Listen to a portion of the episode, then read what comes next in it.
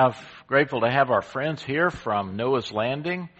Forrest, thank you for making sure our friends get here each week. Now, some of you remember Jasmine. You remember Jasmine? You used to live at Noah's Landing?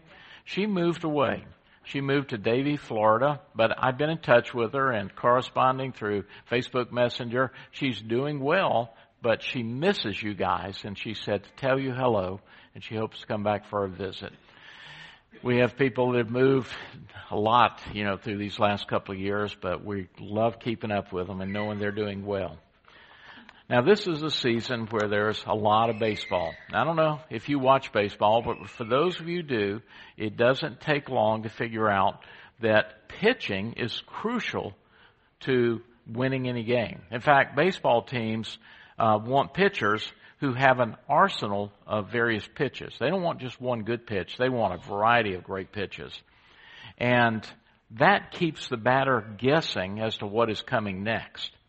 Any pitcher worth their salt has a wicked curveball. Now here's the way the cur- curveball works. It looks like when the pitcher releases the ball that it's coming right where you want it to be, right there. Here comes a home run. You can see it. And then at the last second it dips out of the way, leaving you swinging at nothing. And you look foolish when it happens, but that's a good curveball. Sometimes life is that way we swing away at nothing. We thought we know what things were going to turn out, what it was going to be, and then comes that unexpected turn. And we all face them. Times when our finances, our health, the relationships, the world around us heads in a direction that none of us expected. I mean, we thought we knew where things were going, then everything shifted. Times of stress and crisis, things don't turn out as we want them to. Now, we are not the first to face unexpected turns in life. They've been around from time immemorial. And we know that because you can pick up ancient literature and look at it, and Daniel's one of those places. We see Daniel and his friends facing unexpected turn after unexpected turn.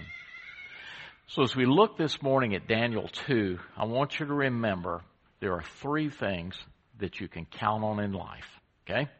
Three takeaways for today. Here's the first thing. There will always be things I can't control.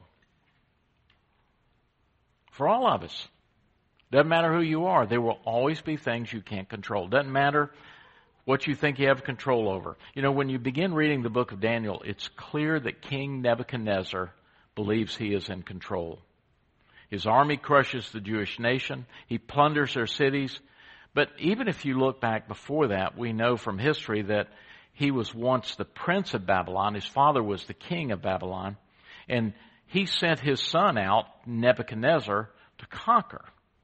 He personally led the army to defeat the Egyptians, the Syrians, and the Phoenicians.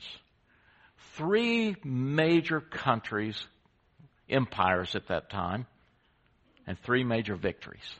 I mean, this guy's on top of the world. Everything he touches, he wins.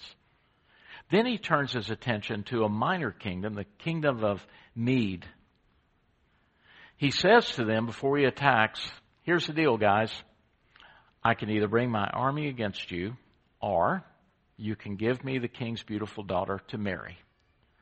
The, responsible, the response of the Medes is, we'll plan the rehearsal dinner. I mean, they give in right away. They are not going to go up against this guy. So Nebuchadnezzar marries her, returns home and he is made the new king of Babylon. And if you think about it, he is on top of the world, but then he starts his building campaign. He builds one of the seven ancient wonders of the world, the Hanging Gardens of Babylon, these incredible palaces. They're the first to use asphalt. Everything he touches is golden. He is on top of the world. In 600 BC, Nebuchadnezzar, the most powerful man in that part of the world, is at the top of his game. Incredible wealth, incredible power, but he's not exempt from worry. So if you look at Daniel 2, we begin to understand what's going on. verse 1, it says, In the second year of his reign, Nebuchadnezzar had dreams. Dreams are normal. They're part of processing life, but his mind is troubled and he could not sleep. That's a different problem. So The most powerful man in the world at that time has insomnia. And in those days, the Babylonians believed that dreams are the ways that God communicated to people, that their gods communicated to them. Special, important messages. Nebuchadnezzar is having dream after dream after dream. So he wakes up one morning, calls his advisors, and he says this, and listen carefully because this nuance is really important. Tell me what my dreams mean. But first, tell me what my dream was. Some of you may be thinking, I have a tough job, but I can take a stab at telling you what the dream means. But come on, to tell you what it was. The king replied to the astrologers, This is what I have firmly decided. If you do not tell me what my dream was and interpret it, I will cut you into pieces. And your houses will be turned into piles of rubble. And now it's getting serious. But if you tell me the dream and explain it, you'll receive gifts from me, reward, rewards, great honor. So tell me the dream. I mean, these are people that have flocked to be around the king. You know, the astrologers, the sorcerers, the magicians, they're all there. And they love being in the king's court until he does this. You tell me what my dream was and then interpret it, or you're done. So the wise men, of course, trying to defend themselves, trying to get out of this, start telling, oh king, there is no way we can do that. Nobody can do that. I don't know. Maybe it's a work incentive program to make them perform, but apparently it doesn't work very well because we read in verse 13, so the decree was issued to put the wise men to death. They were all killed for doing something they could not do. And then men were sent to look for Daniel. They went to look for Daniel and his, his friends, which I hope you remember who they are. We'll talk about in a moment, to put them to death. I don't know, maybe Daniel feels like this is a good news, bad news story because last week in chapter 1, Daniel is being promoted by the king. This week he learns there's going to be some cutbacks. Now remember what I said to you there are always things you cannot control. Your future, your health, the attitude of your kids, your boss, your friends, the opinions of others, your emotions. But even though there are things you can't control, you do have control over your response. Now, there may be caveats to that, exceptions, but generally speaking, you choose your response. Or you don't choose and it just goes, you know, off the rails. Daniel actually does this. In doing so, he shows something that's important to do. And Scripture is very pointed about this.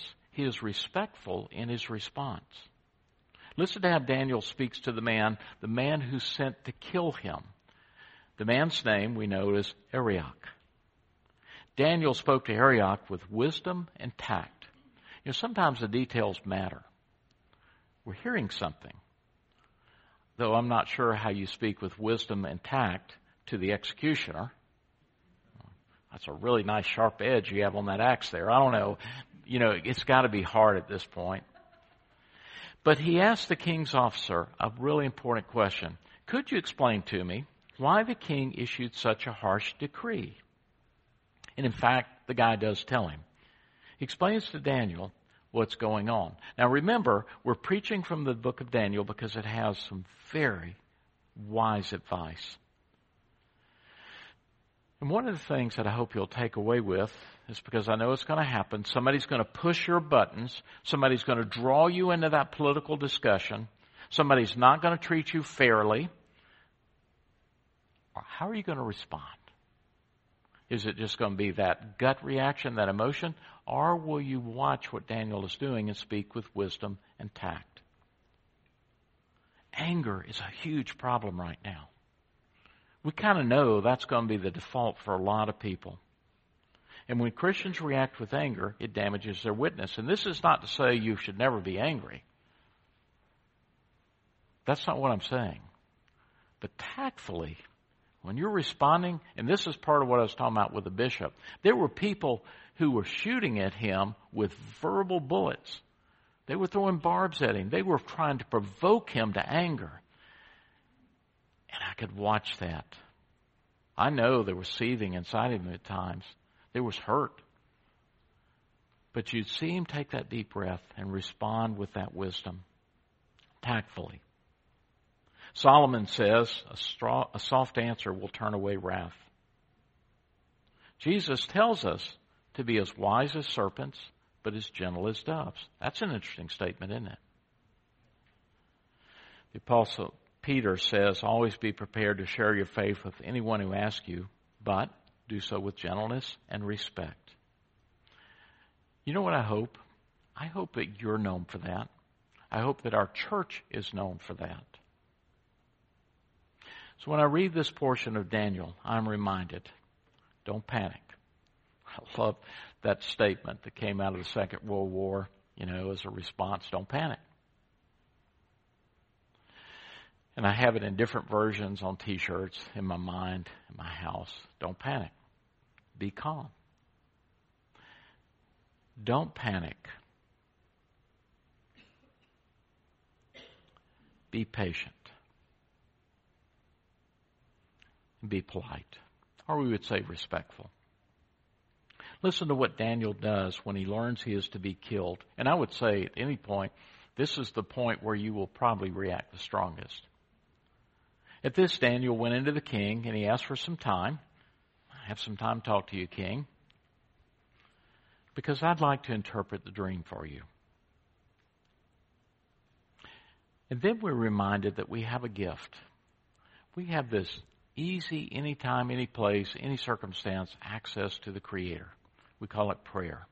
God, I need to talk. And that's exactly what Daniel does. He returns to his house and he explained this matter to his friends, Hananiah, Mishael, and Azariah. Now, you know them from the book of Daniel as Shadrach, Meshach, and Abednego. Those are their Babylonian names, but their Hebrew names are Hananiah, Mishael, and Azariah. He urges his friends to plead for mercy, not from the king, not from the executioner, because remember, they're slated to be executed as well, but rather to plead for mercy from the God of heaven concerning this mystery, so that he and his friends might not be executed. If you compare Daniel to King Nebuchadnezzar, you'll find two very different reactions to a tough situation. Daniel can't control the king, and Nebuchadnezzar can't control his dreams. So Daniel's response is to surrender control by getting down on his knees and seeking God's help. That's what he does. He talks to God. The king tries to exert more control. You don't do this, I'm going to kill you. And if you do it, I'll reward you. What do you tend to do, though? Because that's really what this is about. Daniel's a lesson, Nebuchadnezzar's a lesson, but the point is, how about you? What do you tend to do when you're in a circumstance you can't control, when life is taking that unexpected turn? Are you more like Daniel, or are you more like the king? Is it worry? Is it manipulation? Is it anger that comes out of you? Daniel does something very different. He surrenders to God, and that's the turning point, the pivot point in the story. Because if you're looking for a way to live differently, then you have to pay attention. You may say, God have mercy, which is what we need to say in those unexpected turns of life because none of us has the ability to control everything. But we do have the ability to control our response. Daniel's response was to turn to God, and that's important because we are reminded, as Scripture says again and again, there is one, there will always be one who is in control. Daniel says this in his prayer Praise be to the name of God forever and ever. Wisdom and power are His. God changes times and seasons. He deposes kings, raises up others. God gives wisdom to the wise, knowledge to the discerning. God reveals deep and hidden things. He knows what lies in darkness. Light dwells with him. If you were to cut down to the chase, here's what Daniel's saying God, you are God, and I'm not. And Nebuchadnezzar is certainly not God. And this theme will come up again and again and again in Daniel. So that night, the night that Daniel was given an opportunity, kind of a stay of an execution, to figure out the dream, which he does not know, Daniel goes to sleep. The king is tossing and turning in his chambers. Daniel is sleeping. Daniel is facing death. The king has the power over his death. And look who's sleeping and who isn't. Daniel goes to sleep, and the very next day he comes before the king, and he says this, O king, nobody can do what you ask. The king, in essence, says, Then why are you here? Why are you wasting my time? I've heard this before. And he is furious and he's intent on killing Daniel and the others. But then Daniel adds, No one can tell you what is in your head, O king, but God can. So Daniel says, So here it is. You've dreamed of a giant statue. Statue glistening in the sun. It's huge. It's majestic. It's made of different materials from the top to the bottom. It has a gold head, silver arms and a chest, a brass belly, iron legs, feet of clay mixed with iron. What does that mean, says the king? Because that's exactly what I dreamed. Well, king, I know you're puzzling over this, but remember that along comes a little rock and it smashes into the feet and the statue topples over. Then the rock begins to grow. It becomes as big as a statue, then as big as Babylon, as big as a continent. Then, king, it's as big as the entire world. That's right, says the king. How did you know that? And Daniel says, and here's what it means. The statue represents people, humanity, human authority and rule. King, it's a timeline. You see, the head of gold represents you, O king. It represents Babylon. All the other materials represent kingdoms that will follow in history. The point is this that one human empire after another comes along, but none of them last because of the rock. And what is the rock king? You see, when Nebuchadnezzar laid siege to Israel and destroyed Jerusalem, they believed that they would be part of a forever kingdom, a kingdom that would never go away. God had made a covenant with Abraham. He had promised to be their Lord forever, that there would be this kingdom. And they thought they had it, they were the best. And then their kingdom was destroyed. But it never was about them. It was about a relationship with the Creator. And here, Daniel is pointing to the kingdom of God, the very thing that Jesus talked about so strongly, the kingdom which will never be destroyed. Daniel 2, verse 44. In the time of those kings, the God of heaven will set up a kingdom that will never be destroyed, nor will it be left to another people. This kingdom will crush all those kingdoms and bring them to an end, but itself will endure forever. Daniel is facing those unexpected turns in life, but he remains patient, respectful. He trusted God. He knew there were things he couldn't control, but he chose well in those things he could control. Most of all, he never stopped trusting in the one who is in control. Because Daniel knew that remaining faithful to God is most important. It's crucial. Do you know what Daniel's name means? It's not surprising that he would do this because his name, his Hebrew name means God is my judge. He saw himself always in the eyes of the Creator. He wanted to live right. So listen to what happened when Daniel revealed the king's dream and the meaning of the dream. Then the king placed Daniel in a high position. He lavished many gifts on him. They made him rule over the entire province of Babylon and placed him in charge of all its wise men.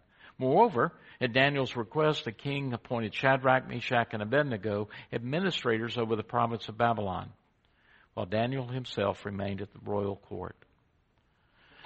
It's an incredible story, but there are more to come because the book of Daniel is full of dealing with those unexpected turns in life. So today, I want you to think about something. You can try to control your swing. Somebody's going to get you with a curveball one day. Or maybe you can let go of that control and say yes to God's love. Live that life integrity where there's no compromise in your faith, but it all begins with a relationship. Relationship with our Lord Jesus Christ, who came that we might have life and have it abundantly. You see, you and I can't control everything in our life. But there is a decision to be made. A decision to say yes to the love of God. Let me pray for you. Help us, Lord, to quit trying to make life go as we think it's best and to trust you for every aspect of life and to say yes to your love so that not only will we receive and know that love, but we can be a reflection of that love. We work so hard sometimes in trying to control when the invitation is let go. Let me love you, and would you love others even as you love yourself? We pray this in Jesus' name. Amen. It's going to happen. There are going to be those unexpected turns, things you don't want to have happen. You can't be in control of everything. Except you get to choose how you'll react. And I pray that you remember that you're not alone. There is one who's in control, who's always with you. I remember vividly, and some of you were with us, a trip to Israel back in 2020, right before COVID hit us there was a day it was raining and flooding, and we were missing some of the sites because it was just too dangerous to be there. And there was an unexpected turn. The guide said, Can I take you to a special place? Sure. You know, I mean, how can we get any wetter and muddier and more miserable? He took us to a place called the Valley of the Doves. That sounded intriguing. And it was a valley. There were caves that mystics had lived in for years. There was a Arab village on one side over there, just beautiful on the hillside. And it was muddy and wet and slippery, but we climbed up and up and up.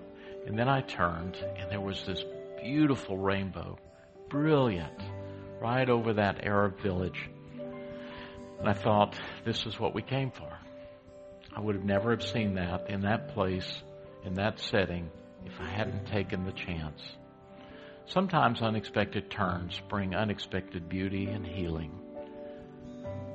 But whether it's a dark place or a light place, remember what Daniel said. Light is with you. God is with you. You are never alone. So go now with hope in peace and love. Amen.